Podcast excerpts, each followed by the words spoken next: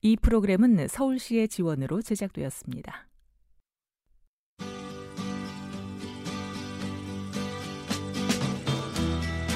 If you're going to San Francisco, 샌프란시스코의 명물 해질녘 황금색으로 물드는 아름다운 골든 게이트. 그러나 이 골든 게이트는 슬픔과 비탄의 장소이기도 하다. 누군가는 거센 파도를 보면서 운명과 맞설 결심을 하지만 다른 누군가는 운명을 끝낼 생각을 한다. 이곳에서 오토바이를 타고 23년간 자살 방지 활동을 해온 경찰 케빈. 그는 그동안 200명이 넘는 사람들이 다시 지상을 밟게 도왔고 Guardian of Golden Gate란 별명을 갖게 됐다. 대체 케빈은 위태롭게 다리에 매달린 채 생을 마감하려는 사람들에게 무슨 말을 했길래 그들의 마음을 돌릴 수 있었을까?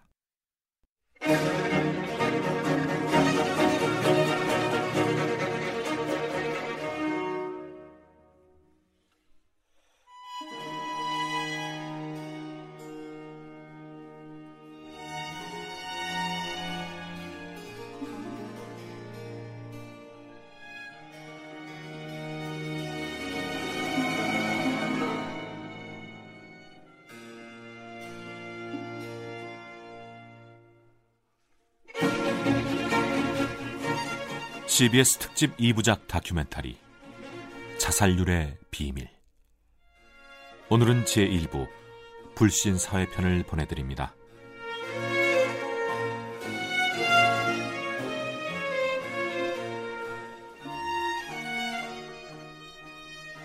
정신과 의사 김현수 그는 삼형제의 맞이였다.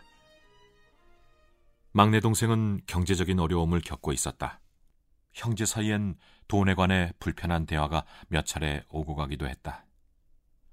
어느 날 동생이 전화를 했다. 20만 원 꺼달라고 전화가 왔었어요. 20만 원. 지난번에 나한테 꺼간 돈도 갚지 못했는데 20만 원을 꺼달라고 하냐. 내가 지난번에 이제 더 이상 돈을 꺼주는 것은 너한테도 도움이 안 되고 나한테도 도움이 안 된다 해서 어 붙여줄 수 없다. 통화 몇 달 뒤 동생은 스스로 생을 마감했다.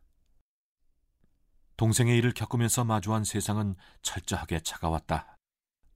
일단은 그 행정적인 과정에서의 국가의 태도, 장례식장의 태도, 뭐 경찰의 태도, 뭐 등등등 이런 것에 대해서 좀 어, 우리 사회의 어떤 경제적인 수준이나 이런 거에 비해서 사람을 대하는 여러 가지 서로의 태도는 여전히 크게 변하지 않았다. 어, 그리고 돈 없는 사람은 장례도 치를 수 없다. 사회가 너무 철저하게 돈으로 되어 있다. 그런 걸 많이 아, 알게 됐죠. 그는 경찰의 연락을 받아야 했고 막내 동생이 이름 대신 변사체로 불리는 것을 들어야 했다. 그 유가족으로 추정되는 사람에게 이제 사인이 확인되기 전까지는 변사체 라고 하는 용어도 일단은 굉장히 그 유가족들에게 힘들어요, 이제. 그는 경찰의 조사를 받아야 했고. 자살 유가족과 면담을 해서 조서를 작성하는 과정에서 어, 어쨌든 자살 유가족의 죄책감을 상당히 건드리죠 여러 가지를. 예, 뭐 연락 언제 했냐? 연락을 왜 마침 안 하고 지낸 사유가 뭐냐 뭐부터 해가지고 무슨 가해자 피해자 그 관계에서도 뭐 2차 피해 2차 뭐 이런 얘기가 있지만 이제 막 거의 공황 상태에 있는 사람에게 위로라고 하는 건 일체 없고 조사 그야말로 조사를 하면서 여러 가지 복잡한 감정 죄책감이나 수치심을 유발하는 그 과정부터 아주 부끄럽고 힘들게 하는 감정을 갖게 하고 동생의 시신을 찾으러 가야 했고 저희 동생은 자살을 여관에서 했는데 그 여관에서 어, 인근 장례식장까지 이, 거리가 되지 않지만 그 운구해왔다는 비용으로 하루 후 지나서 찾아갔으니까 하룻밤하고 좀 더 맡아준 거죠. 80만 원, 100만 원을 내라고 그래서 일단 거기서 또 한번 어, 이게 말이 되는 일인가. 장례를 치러야 했다.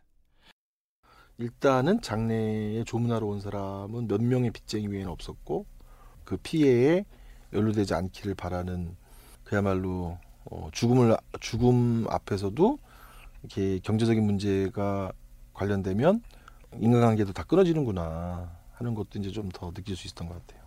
경제적인 문제나 법적인 문제로 인해서 어, 자살하게 된 유가족들에게는 어, 자살에 관련돼서 장례를 치른다기보다는 그냥 어떤 필요한 행정적인 일을 하는 것으로 장례가 끝나고 시신을 처리하는 비용과 장례를 치를 비용도 없다. 그런 유가족들은 장례도 제대로 치를 수 없었다라는 음, 죄책감까지 더 안게 돼서 그 애도라는 게 없는 것 같아요. 이렇게. 장례 후엔 동생을 화장해야 했다. 만약에 주민등록이 이, 제대로 이제 되어 있지 않으면 또 그 화장 비용도 엄청나게 비싸더라고요. 한국의 자살자는 매년 1만 3천여 명. 매년 최소 6만 명에서 8만 명 이상의 유가족이 생긴다. 이런 상황에서 유가족의 자살 위험은 일반인의 8배. 남편이 자살할 경우 아내의 위험은 16배. 아내가 자살할 경우에는 46배에 달할 만큼 심각하다는 연구 결과가 보도되고 있다. 사람의 마음의 어떤 움직임상 그 사람의 자살에 내가 어떤 기여를 한 바가 있지 않을까 이런 생각을 하게 되고 결정적인 판단을 하기 전에 예, 도움을 요청하는 것이 뭔가 가로막혔는데 그 가로막은 것이 나 자신이 아닌가 내가 끊어낸 부분이 있지 않는가 하는 것에 관해서는 누구나 생각하는 것 같아요. 쉬운 말로 좋은 사람이라는 느낌을 갖기가 어렵죠. 어, 유가족의 어려움은 그런 경제적인 어려움을 포함한 아주 불행한 자살의 유가족들은 이제 더 고립된 삶 속으로 들어가고 그와 관련된 부분의 이야기는 이제 하지 않고 그러니까 사실 이제 더 외로워지고 더 도움을 청할 사람이 없게 되는 그런 현실로 몰리게 예, 되는 것 같아요. 그래서 아마 자살 유가족이 자살률이 더 높아지는 것 같고.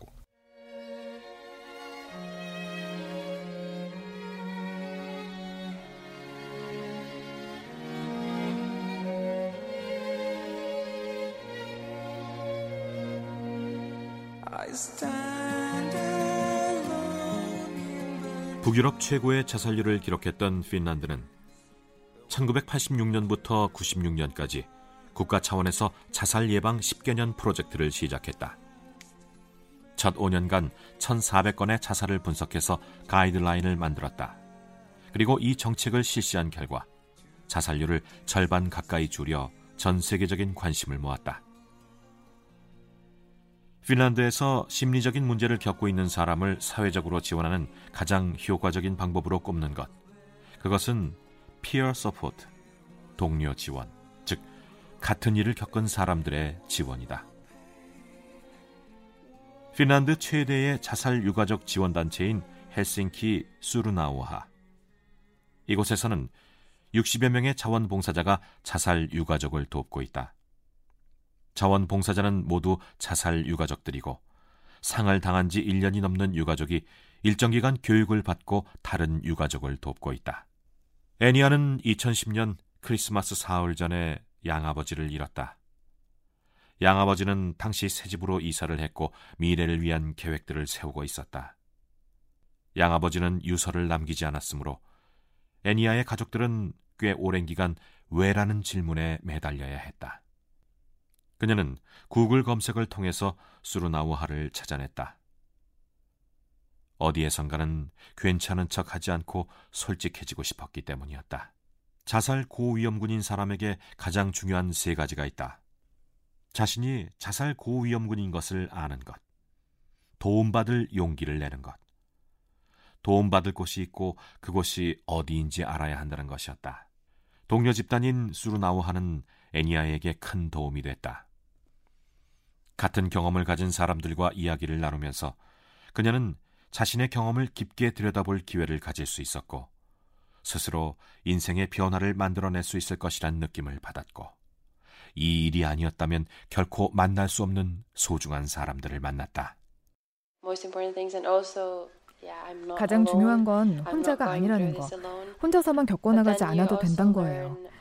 그리고 도움을 받는 여러 가지 방법을 배울 수 있고 다음번엔 다른 사람을 도울 수 있어요. 얼마 뒤 애니아는 수르나워하의 봉사자가 됐다. 수르나워하에서 유가족 지원을 위해 가장 중요하게 생각하는 것은 그 지원이 즉각적이어야 한다는 것이다. 지원은 자살 소식을 전하는 바로 그 순간 시작돼야 한다. 수르나와의 자원봉사자 코디네이터인 데포 쿠피아스의 이야기다. It starts with uh, bringing the message, the message of losing someone. Um, there has to be special care taken with that. 고인의 죽음을 유가족에게 전달하는 것에서부터 시작해야죠. 가족의 죽음을 전할 때는 특별한 배려가 있어야 합니다. 예를 들어 경찰이 고인의 죽음을 알릴 때는 그 메시지를 전하는 방법을 교육받아야 합니다. 유가족 모임에서 경찰이 메시지를 전달하는 방법이 별로 좋지 않았다는 이야기를 많이 들었습니다. 그래서 경찰관은 특별히 섬세한 교육을 받아야 합니다.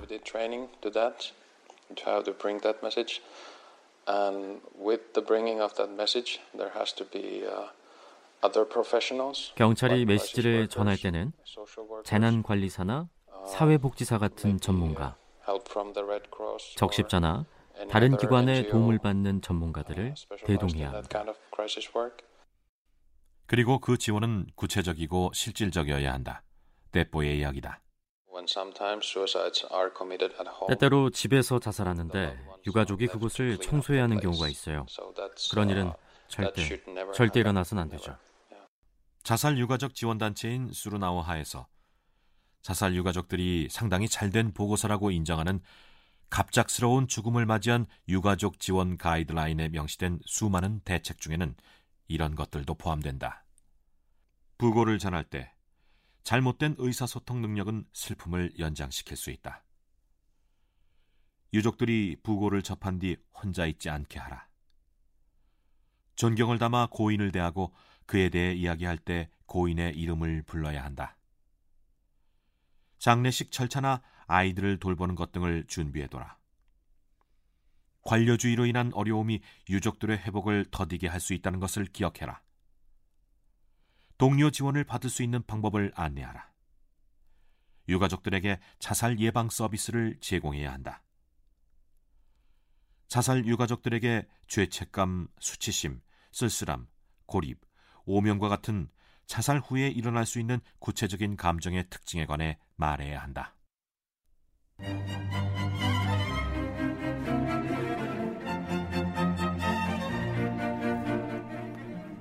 한국에도 유가족 자조 모임을 하는 사람들이 있다. 두 아들의 어머니인 김혜정 씨도 그 중 한 명이다. 그녀와 남편은 함께 있을 때 기쁨을 나누는 사이였다. 남편은 공동체 생활에 관심이 많았고 아들을 공동 육아로 길렀다. 2010년 은행잎이 노랗게 물들 때 출근한 남편은 퇴근하지 않았다. 자살의 징후는 있었다. 잘 살아왔고 우리가 참 잘 지내왔는데 생각해보니까 내가 혜정 씨한테 너무 못한 것 같아. 그래서 이제 제가 그냥 생각하기로는 무슨 호르몬의 변화 40살이 넘으면 뭐 그런 게 생긴다더니 그런 게 왔나? 그러면서 좀 웃었어요. 그런데다가 내가 그리 갈까? 이렇게 했더니 뭐 지옥이야. 오지 마. 그러니까 위험해. 막 이런 말을 하는 거예요. 그래서 무슨 얘기하는 거야. 그러고 나서 바로 그 다다음 날인가 그런 거거든요. 아내는 그 순간 지구가 멸망했다고 느꼈지만 애도보다 급한 것은 아이들을 지키는 것이었다. 두 아들들은 상황을 전혀 받아들이지 못했다. 장례식장에서 이렇게 밤 새고 오잖아요, 집에. 이제 그 다음 날이 됐는데 얘가 이러는 거예요. 갑자기 자, 제가 이제 셋이서 이렇게 붙잡고 잤거든요. 근데 아침에 일어나가지고 가자 그러는 거예요. 그래서 어디를 그랬더니 아빠 기다린다. 아빠가 기다려 그러는 거예요. 그래서 무슨 말이야? 그랬더니 안 보여? 백사장. 받아. 아빠, 아빠가 오래. 빨리 챙겨. 형아, 엄마, 빨리 챙겨. 아빠가 저기 파란 바다 백사장에 서서 빨리 오래잖아. 아, 이걸 어떡하지? 그때 그 도무지 또 그때 어떻게 할 수가 없는 그런 거 있잖아요. 그 애가 학교 가서 말을 안 듣는다는 거예요. 되게 지금도 고마운 게 5학년 때 선생님이 딸을 백혈병으로 잃은 거예요, 어린애를. 근데 이제 얘가 아빠가 그렇게 돌아가셨다, 자살한 건 모르고 돌아가셨다는 걸 알고 얘를 안고 울면서 나도 딸을 잃었단다 이렇게 얘기를 했는데 우리 애가 그 말을 듣고 집에 와가지고 엄마 나만 되게 슬픈 줄 알았는데 우리 선생님이 너무 불쌍해 하면서 당시 그녀는 무일푼으로 남겨졌다. 암흑 속에 갇힌 그녀를 도운 사람들이 있었다. 남편의 친구가 장례식의 전 일정을 도왔고 아이들의 공동 육아를 같이 한 부모들이 집으로 왔다. 다만 저를 보호한 건 친구들, 가족 이웃들이었어요. 그 사람들은 나한테 변함없이 더 따뜻하게 와서 애들 아빠처럼 잠 자고 음악도 틀어놓고 음식도 가져오고 그냥 우리 옆에서 있었어요. 일단은 그 사람들을 잊을 수가 없어요. 정말 정신이 없을 때 만약에 이 사회가 냉혹하다? 라고 한다면 사람들은 그렇지 않다고 말하고 싶어요. 시스템에 따뜻함이 없어요. 김혜정 씨는 남편을 잃었지만 두 아들을 지키기 위해서 2015년 자살 예방 교육을 받았다. 자꾸 혼자 있어. 뭐 죽고 싶다는 말을 해. 아니면 내가 잘못 산 것 같다. 혜정 씨 여긴 지옥이야. 뭐 이런 말들을 들었다 음. 했을 때 자살 예방 교육에서는 그게 신호라고 딱 포착을 하는 거예요. 혹시 그런 말을 하는 거 보니까 자살할 생각이 있어? 라고 묻는 거예요. 직접 물어요. 왜냐하면 그 행동이 자살을 생각하는 의미를 있는지를 아는 사람은 그 사람뿐이에요. 그 다음은 만약에 음 온통 죽고 싶 죽고 싶은 생각뿐이야라고 했을 때 이 자살 예방 교육을 받은 사람은 음. 무슨 일인데 이렇게 얘기를 해요. 그따위 말 하지 마가 아니라 죽고 싶다는 이 말은 살고 싶다는 구조 요청이다. 다 죽고 싶은 이야기를 하고 난 다음에는 아 그래서 죽고 싶었구나 다 이렇게 인정을 하는 거예요. 그런데 그거 굉장히 표현하기 힘든 말인데 이야기해줘서 진짜 고마워. 그러면 지금까지 살아오면서 좋은 일도 살아야 할 이유도 있었을 텐데 너무 힘든 나머지 그냥 미처 생각지도 못했을 수도 있어. 혹시 지금 떠오르는 게 있어? 그러면 그때서야 이 사람 가족이 떠올라요. 이 죽을 생각에 빠져 있는 사람은 어떤 소중한 것도 생각을 못해요. 살아야 할 이유를 내가 알려주는 게 아니에요. 그럼 혹시 살아야 될 이유가 있어? 이렇게 얘기를 하면 아 맞다 내 자식 내 아내 아내 반려견 소중하게 여겨서 지킬 것이 있다면 사람은 죽지 않을 수 있다. 그녀는 자조 서클이라고 이름 붙인 자조 모임을 시작했다. 서로가 서로를 소중하게 지키는 일을 하기 위해서였다. 풍요로움은 우리가 뭘 많이 갖고 이게 아니라 어떤 일이 생겼다 했을 때 많은 사람들이 연결되는 거예요. 경험을 했잖아요. 이웃들이랑 친구들 뭐 이렇게 해서 그랬기 때문에 이 생명 이 살리는 문화 이거를 확산시키고 싶었고 사람들은 자신의 믿음에 따라 행동하는 경향이 있다. 한국의 높은 자살률과 관련된 하나의 비밀. 우리가 자살률과 연결시키지 못한 OECD 지수가 있다. 바로 신뢰 지수다. 김현수 의사의 이야기다. OECD에서 말한 그 신뢰에 관련된 조사 항목 중에는 내가 힘들었을 때 도와줄 사람이 얼마나 있느냐 2017년도 OECD 주요국 사회 신뢰지수 탑5에는 덴마크가 신뢰지수 74.9%를 기록해 1위에 올랐고 핀란드는 61.6%로 5위로 조사됐다. 한국은 26.6%로 최하위권에 머물렀다. 주변에 정말 믿을 믿고 의지할 만한 사람이 현실적으로 찾아보면 없다. 사실 어려움에 처하면 자, 해결할 길이 없다라고 생각하는 그런 인식이 사람들한테 만연해 있는 거예요. 이렇게 친족도 신뢰할 수 없고 사회도 신뢰할 수 없고 적어도 이제 만약 그 사람 개인이 개인적인 인간관계 안에서 해결하지 못해서 좌절할 때 국가나 사회가 도와줌으로 인하여 사회가 따뜻해지고 또 살만한 분위기가 나는 건데 어 제가 볼 때는 그동안 어떤 결정적으로 그 자살하게 자살을 결심하는 것은 때로는 제도 때문인 것 같아요. 자살 유가족과 함께 사회적으로 어려운 사람을 어떻게 대할 거냐, 뭐 사업에 실패한 사람을 어떻게 대할 거냐, 쓸모 있느냐 없느냐와 실패했느냐 안 했느냐에 관한 사회적 분위기가 바꾸는 바뀌는 그런 국가적 사회적 노력이 일단 중요하다고 생각해요.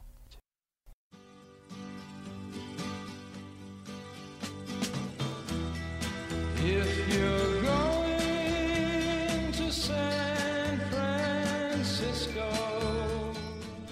금문교의 경찰 Guardian of Golden Gate 케빈은 어떻게 위기 일발의 상황에서 자살을 막았을까? 케빈의 이야기다. I found that just by when I first walk up to someone, and you know I'm in the police uniform, but instead of trying to order them, 그들은 제 제복을 보면 뭔가 지시하려고 다가온 줄 알아요. 저는 이곳을 순찰하는 경찰 케빈이라고 말하지 않습니다. 그냥 케빈, 한 사람의 케빈. 왜냐하면 사람들은 이미 수없이 당신은 이렇게 했었어야 해, 저렇게 했었어야 해라는 말을 들어왔을 거예요. 그런데 제복을 입은 사람이 이렇게 말하는 거죠. 괜찮아요? 잠깐 이야기 좀 해도 되죠? 그리고 나서 무슨 일이 있었는지 듣는 거죠. 마법이나 기적의 요법은 없었다.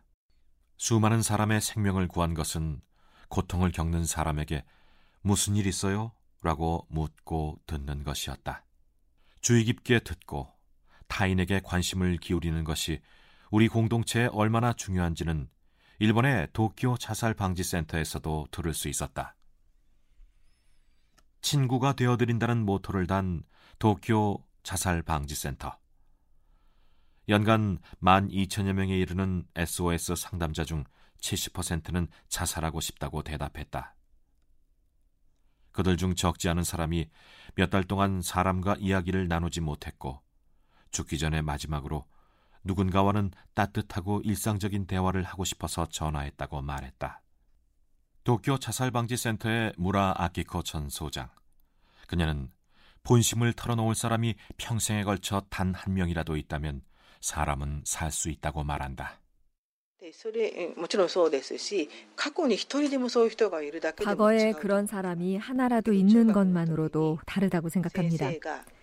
어떤 남자는 중학교 때 선생님이 단 한마디 괜찮아 라고 한 적이 있는데 그 말을 의지 삼아 버틸 수 있었다고 했습니다.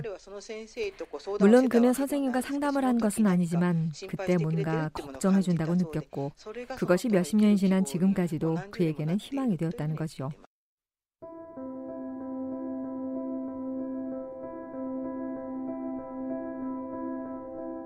사람은 사회적이고 인간적인 유대가 끊어지면 사실상 죽음에 이른다.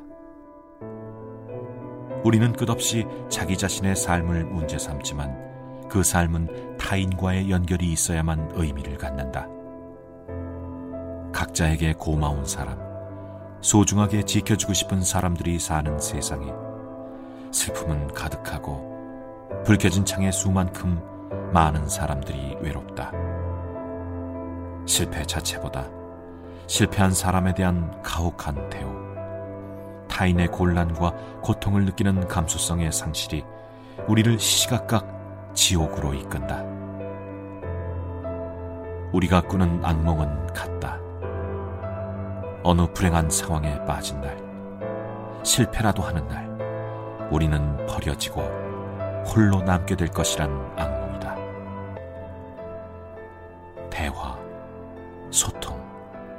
헌신, 이해, 지지, 희망, 사랑과 우정. 이런 것이 세상에 존재한다는 것에 대한 신뢰를 되찾지 않고는 우리는 그 악몽에서 빠져나올 수 없고 살 수도 없다.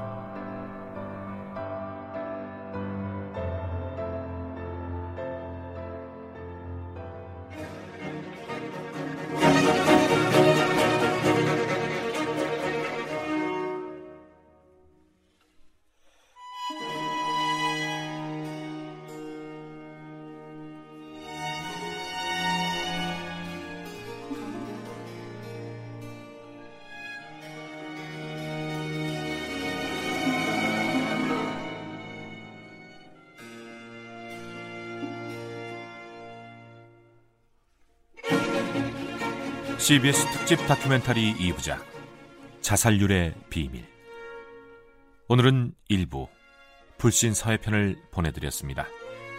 내일은 2부 과로 사회편을 방송해드립니다.